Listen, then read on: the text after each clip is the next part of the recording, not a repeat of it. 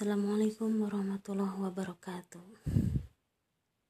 Hai sahabat filosofi novi semuanya. Apa kabar teman-teman? Semoga teman-teman selalu dalam lindungan Allah subhanahu wa ta'ala. Selalu Allah berikan umur yang panjang umur yang berkah dalam ketaatan. Amin. Malam ini saya pengen apa ya sharing sedikit, sedikit, sharing sedikit uh, bahas ya tadi sebelum saya ngerekam ini saya diskusi dengan seorang salah satu sahabat gitu ya. Sahabat saya beliau sahabat saya beliau adik saya gitu. Yang sudah lama kita nggak bersua gitu ya. Nah dulu beliau kerja sekarang beliau udah lama nggak kerja gitu. Kemudian dari obrolan itu kita ngobrol-ngobrol tentang usaha gitu ya sampai uh, pas ada pertanyaan kenapa nggak uh, kenapa saya saya yang nanya kenapa sih kamu nggak memulai bukan memulai kenapa kamu nggak jualan aja? Kemudian beliau jawabnya hmm, jualan pernah sih aku pernah katanya jualan yang punya saudara punya teman. Aku pasang status WA di akun IG di story. Itu nggak ada. Nggak ada yang respon. Ya sampai ya mungkin memang rezeki aku bukan di situ. Katanya. Nah ngomong-ngomong soal uh, modal ya tertarik sekali saya membahas ini. Ngomong-ngomong soal modal kemudian uh, tentang rezeki yang Allah titipkan gitu. Kalau yang saya tahu dari yang ya yang saya pahami ya selama ini gitu.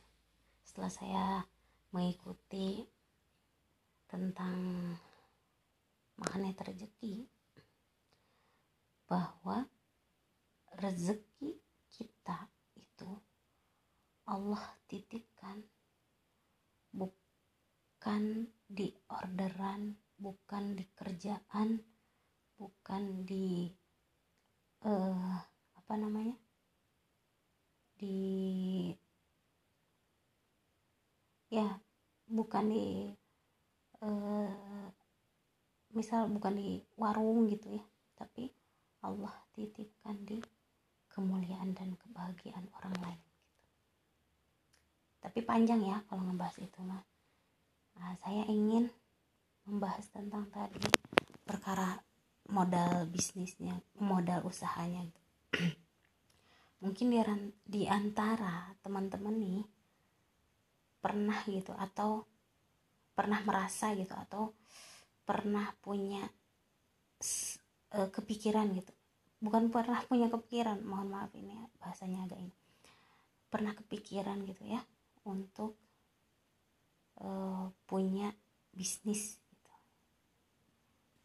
Nah atau mungkin teman-teman itu ditawari menjadi agen dari sebuah bisnis misalkan jadi reseller misalkan nah tapi masih merasa kesulitan. Dengan apa? Dengan modal awal yang e, harus disiapkan. Ya. Jadi bisa jadi gitu ya.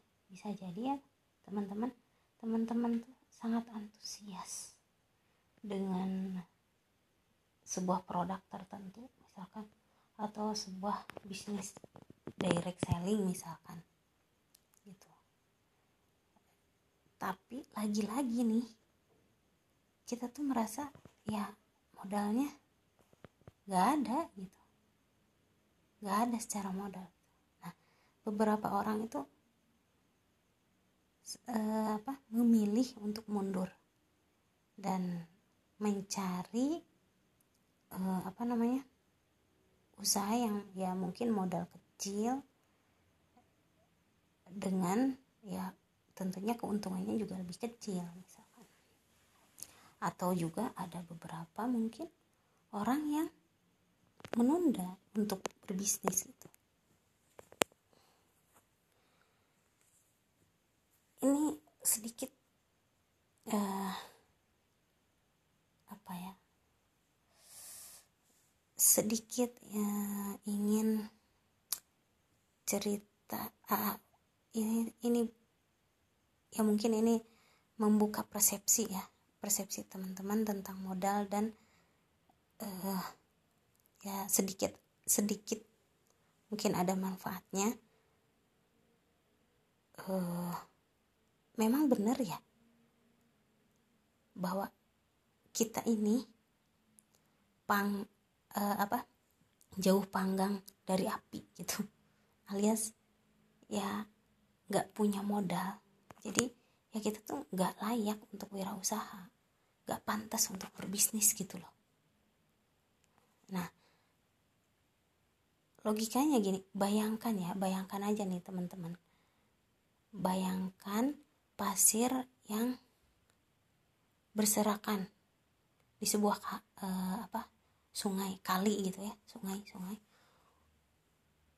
Itu dijadikan bahan untuk membuat rumah jadi bayangkan pasir yang berserakan itu ya di dasar sebuah sungai untuk menjadi apa e, untuk membuat jadi rumah gitu membuat rumah gitu. Nah, perlu seseorang itu untuk mengumpulkan bukan seseorang lagi perlu banyak orang gitu untuk mengumpulkan bersak-sak pasir untuk membentuk sebuah rumah gitu. Nah e, pun kita harus mengumpulkan bahan yang lain gitu. Kayak misalkan batu uh, bata mungkin ya. Nah, batu juga kan harus dibelah gitu harus dipukul-pukul dulu biar sesuai dengan ukuran yang dibutuhkan kan gak mungkin batunya segede apa gitu. Nah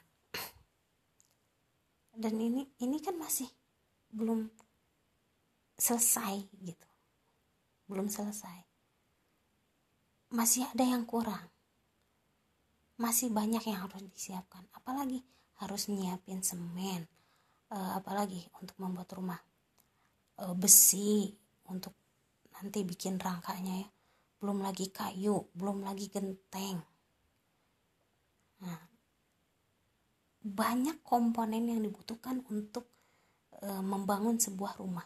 Artinya apa? Artinya modal membuat rumah itu dikumpulkan dari banyak komponen. Begitupun, begitupun dengan modal untuk bisnis atau usaha. Katakanlah rumah rumahnya itu sekarang usaha ya, bisnis. Kita perlu komponen yang lain yang tidak hanya ada di diri kita, tapi juga ada di orang lain. Maka apa? Langkah pertama saat ini eh, apa? Saat punya ide bisnis itu adalah uh, cari ilmunya kemudian uh, diskusi dengan orang yang uh, lebih paham atau uh, bukan atau juga ceritakan kepada orang yang dianggap punya modal gitu. Ya kita enggak maksudnya kayak ya terus ngapain saya harus cerita? Kalau saya punya ide bisnis terus saya cerita gitu ke orang dia punya uang terus bisa ngejamin gitu dia mau kerja sama sama kita. Kita nggak pernah tahu reaksinya seperti apa. Dan ya kita nggak usah berandai-andai. Gitu. Kita pun nggak tahu apa memang dia ini solusinya atau bukan. Tugas kita itu apa? Tugas kita adalah ikhtiar dengan mengumpulkan orang yang berpotensi gitu.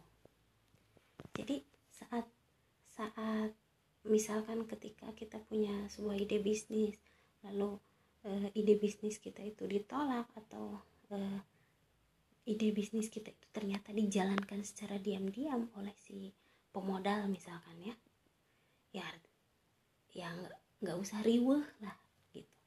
Ya udah artinya itu bukan rezeki kita gitu.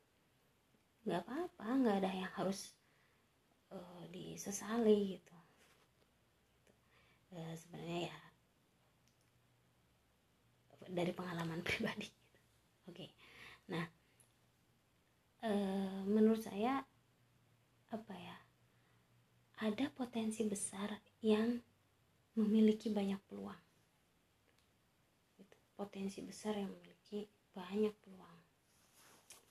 Misalkan ya apa ya memilih apa dulu saya pernah ketemu dengan seorang beliau tuh punya konveksi gitu. Terus uh, menawarkan ya saya menawarkan gitu kerjasama untuk mengelola sebuah jasa misalkan ya. Eh, bukan misal ini pengalaman ya berdasarkan pengalaman. Apa saya menawarkan uh, kerjasama untuk mengelola sebuah jasa setrika misalkan uh, apa dengan satu ruangan gitu atau kamar di lantai atas rumah beliau. Nah, beliau mencecar dengan banyak sekali pertanyaan mulai dari pangsa pasarnya siapa, pegawainya cari dari mana, kemudian bagaimana nanti daya listriknya, biaya operasionalnya dan lain-lain. Banyak banget e, pertanyaannya gitu. Nah, tentu saya menjelaskan dengan rinci karena e, semuanya ya sudah saya siapkan sudah saya hitung sudah saya pertimbangkan. Nah, saking rincinya saking rincinya ya tak sampai sebulan eh, setelah kami bertemu tahu apa? Di rumah itu sudah ada jasa setrika. Di rumah itu sudah ada jasa setrika saya menjelaskan tentang usaha jasa setrika ini gitu kan. Ya. Ternyata uh, ya maksud hati kan sebenarnya saya mengajak kerja sama sama beliau tapi ternyata setelah saya jelaskan ya ide saya yang dipakai sama beliau. Dan tidak ada kerjasama di antara kami. Sebenarnya nggak perlu apa ya hmm, kecewa? Aku rasa enggak. Insya Allah tidak. Kenapa? Ya nggak perlu disesali ya bahkan memang harus bersyukur gitu. Kenapa? Karena telah menjadi inspirasi atau ide bisnis untuk orang lain. Dan semoga eh, apa? Dengan ide dengan ide tersebut gitu. Atau dengan ide yang teman-teman sampaikan ke seseorang itu bisa membuat seseorang makmur dan bahagia. Ya paling enggak kita dapat uh, saham dalam tanda kutip dari Allah gitu. Apa akhirat profit oriented gitu ya. Uh, oh beda lagi dengan dulu saya pernah ditawari bisnis direct selling dengan modal 30 juta nah lagi-lagi nggak ada modal dong. Ya kan karena harus ada uang 30 juta. Tapi yakin pasti bisa. Itu beberapa tahun yang lalu ya udah udah agak lama sih. Nah saya pun cerita ke orang-orang yang uh, saya temui tentang peluang bisnis ini ke beberapa teman-teman yang memang uh, orang-orang bisnis gitu. Berharap berharap ada yang merespon. Ya, oke okay, aku modelin kamu gitu faktanya apa? Faktanya entah berapa puluh orang yang saya temui bahkan dari keluarga sendiri sampai apa ya yang merasa sudah dari keluarga sendiri sampai yang merasa sudah jadi keluarga gitu ya. Dari orang yang dikenal lama sampai orang yang pura-pura kenal gitu. Belum ada respon. Belum ada yang bisa diharapkan gitu. dan saya anggap itu seperti menebar benih gitu. Ya entahlah entah entah kapan maksudnya entah kapan dan di mana nanti tumbuhnya. Gitulah nah e, bercerita tentang apa bercerita kepada orang lain ini bukan e, saya rasa ya bercerita ke orang lain ini bukan cara saya aja gitu. Banyak orang bahkan sekelas e, apa yang punya itu ayam goreng tuh apa tuh pencetus ide ayam goreng crispy itu apa ya kalau eh, KFC ya KFC aja. Beliau kan seorang uh, apa kolonel uh, apa Harlan Sanders uh, siapa ya namanya ya itulah ya kayak gitu. Sampai bisa menciptakan uh, apa peluang usaha franchise kayak gitu kan. Nah di sini pelajarannya adalah penghalang kita tuh apa sih? Penghalang kita. Yang pertama itu sebenarnya gengsi. Yang kedua takut ditikung dan yang ketiga merasa pasti ditolak. Yang ya semua itu adalah kreasi imajinasi kita sendiri gitu. Itu tuh hanya pikiran-pikiran yang lewat saja gitu. tapi kita mengiyakan gitu. Ya jadi dengan kata lain penghalang seseorang untuk e, berwirausaha atau berbisnis itu bukanlah karena tidak adanya sebuah modal, tapi karena dirinya sendiri. Baik itu merasa terhormat, sampai saking terhormatnya, sampai gengsi untuk uh, dalam tanda kutip meminta meminta modal gitu, atau ketakutan bagaimana kalau kalau ditikung. Bagaimana kalau ide bisnis saya itu diambil tanpa kemudian melibatkan saya? Sebenarnya ketakutan ketakutan kayak gitu sama dengan ketakutan bagaimana ya kalau ditolak? Gitu kan. Sebuah respon yang tidak diharapkan bahkan tidak uh, apa tidak diharapkan bahkan itu tuh sesuatu yang dianggap apa ya merendahkan merendahkan nah sebenarnya apa ya? Padahal nih ya tugas kita hanya ikhtiar. Ikhtiar apa? Mengumpulkan seluruh potensi. Ya itu tadi berupa pasir batu semen kayu genteng. Ya yang berada di mana pun menjadi satu kekuatan untuk membuat rumah. Rumah impian kita. Artinya apa? Kita nggak bisa diam di tempat saat butuh pasir saat butuh batu butuh besi butuh kayu butuh genting. Kita nggak bisa diam di tempat. Itu semua ada di tempat orang lain. Mungkin ada di orang lain.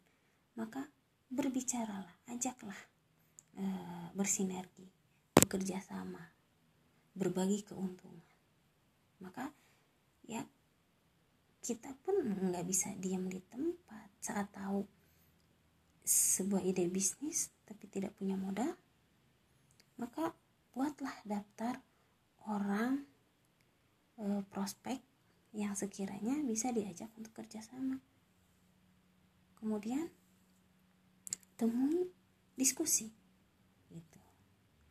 Yang hakikatnya yang membuat kita jadi pemilik modal itu adalah Allah.